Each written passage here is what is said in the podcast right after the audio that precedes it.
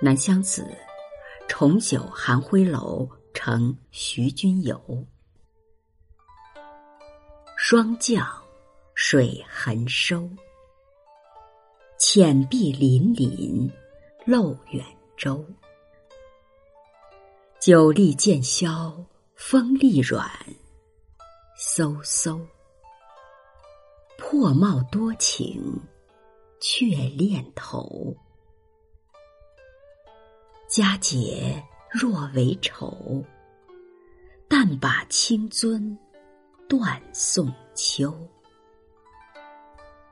万事到头都是梦，休休。明日黄花蝶也愁。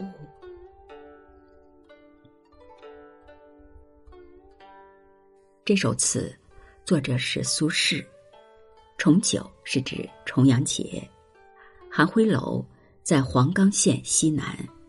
徐君游名大寿，当时黄州的知州。水痕收，指水位降低。浅碧，水浅而绿。粼粼，形容水波如鱼鳞一般。若为愁，怎样应付过去？樽是指酒杯。羞羞，不要。这里是不要提起往事。这首词的上片写楼中远眺的情景，首句“霜降水痕收，浅碧粼粼漏远舟”，描绘大江两岸晴秋的景象。江上水浅是深秋霜降季节现象，以水痕收表之。浅碧是呈上句的江水，粼粼水泛微波，似鱼鳞状。漏远舟，水位下降。露出江心的沙洲，远字体现的是登楼遥望所见。这两句是此时此地极目之景，勾勒出天高气清、名利雄阔的秋景。酒力渐消，风力软，飕飕，破帽多情，却恋头。这三句是写酒后的感受。酒力渐消，皮肤敏感，故觉有风力；而风本甚微，故觉其力软。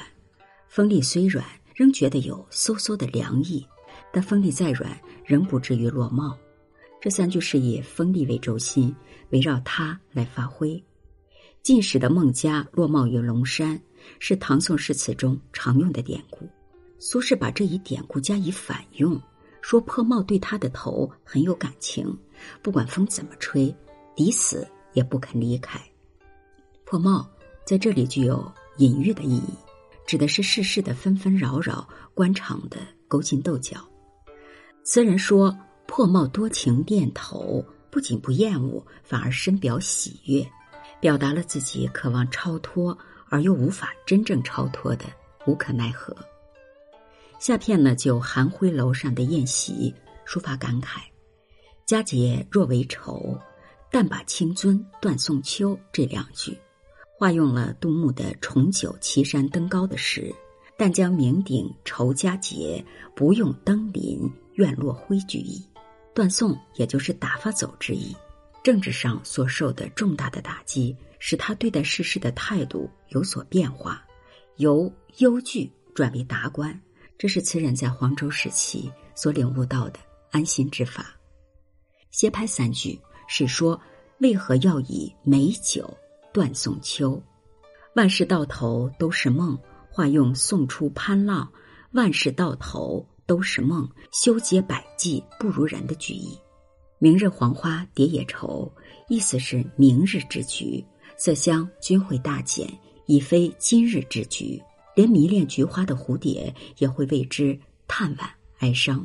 这句以蝶愁与良辰易逝，好花难久。正因为如此，这个时候。对此盛开之局，便更应该开怀畅饮，尽情的赏玩。万事到头都是梦，休休。这和苏轼别的词中所发出的“人间如梦，世事一场大梦，君臣一梦，古今虚名”等慨叹异曲同工，表现了苏轼后半生的生活态度。在他看来，世间万事皆是梦境，转眼成空；荣辱得失、富贵贫贱，都是过眼云烟。世事的纷纷扰扰，不必耿耿于怀。如果命运不允许自己有为，就饮酒作乐，终老余生；如果有机会一展抱负，就努力为之。这种进取与退隐、积极与消极的矛盾双重心理，在词中得到了集中的体现。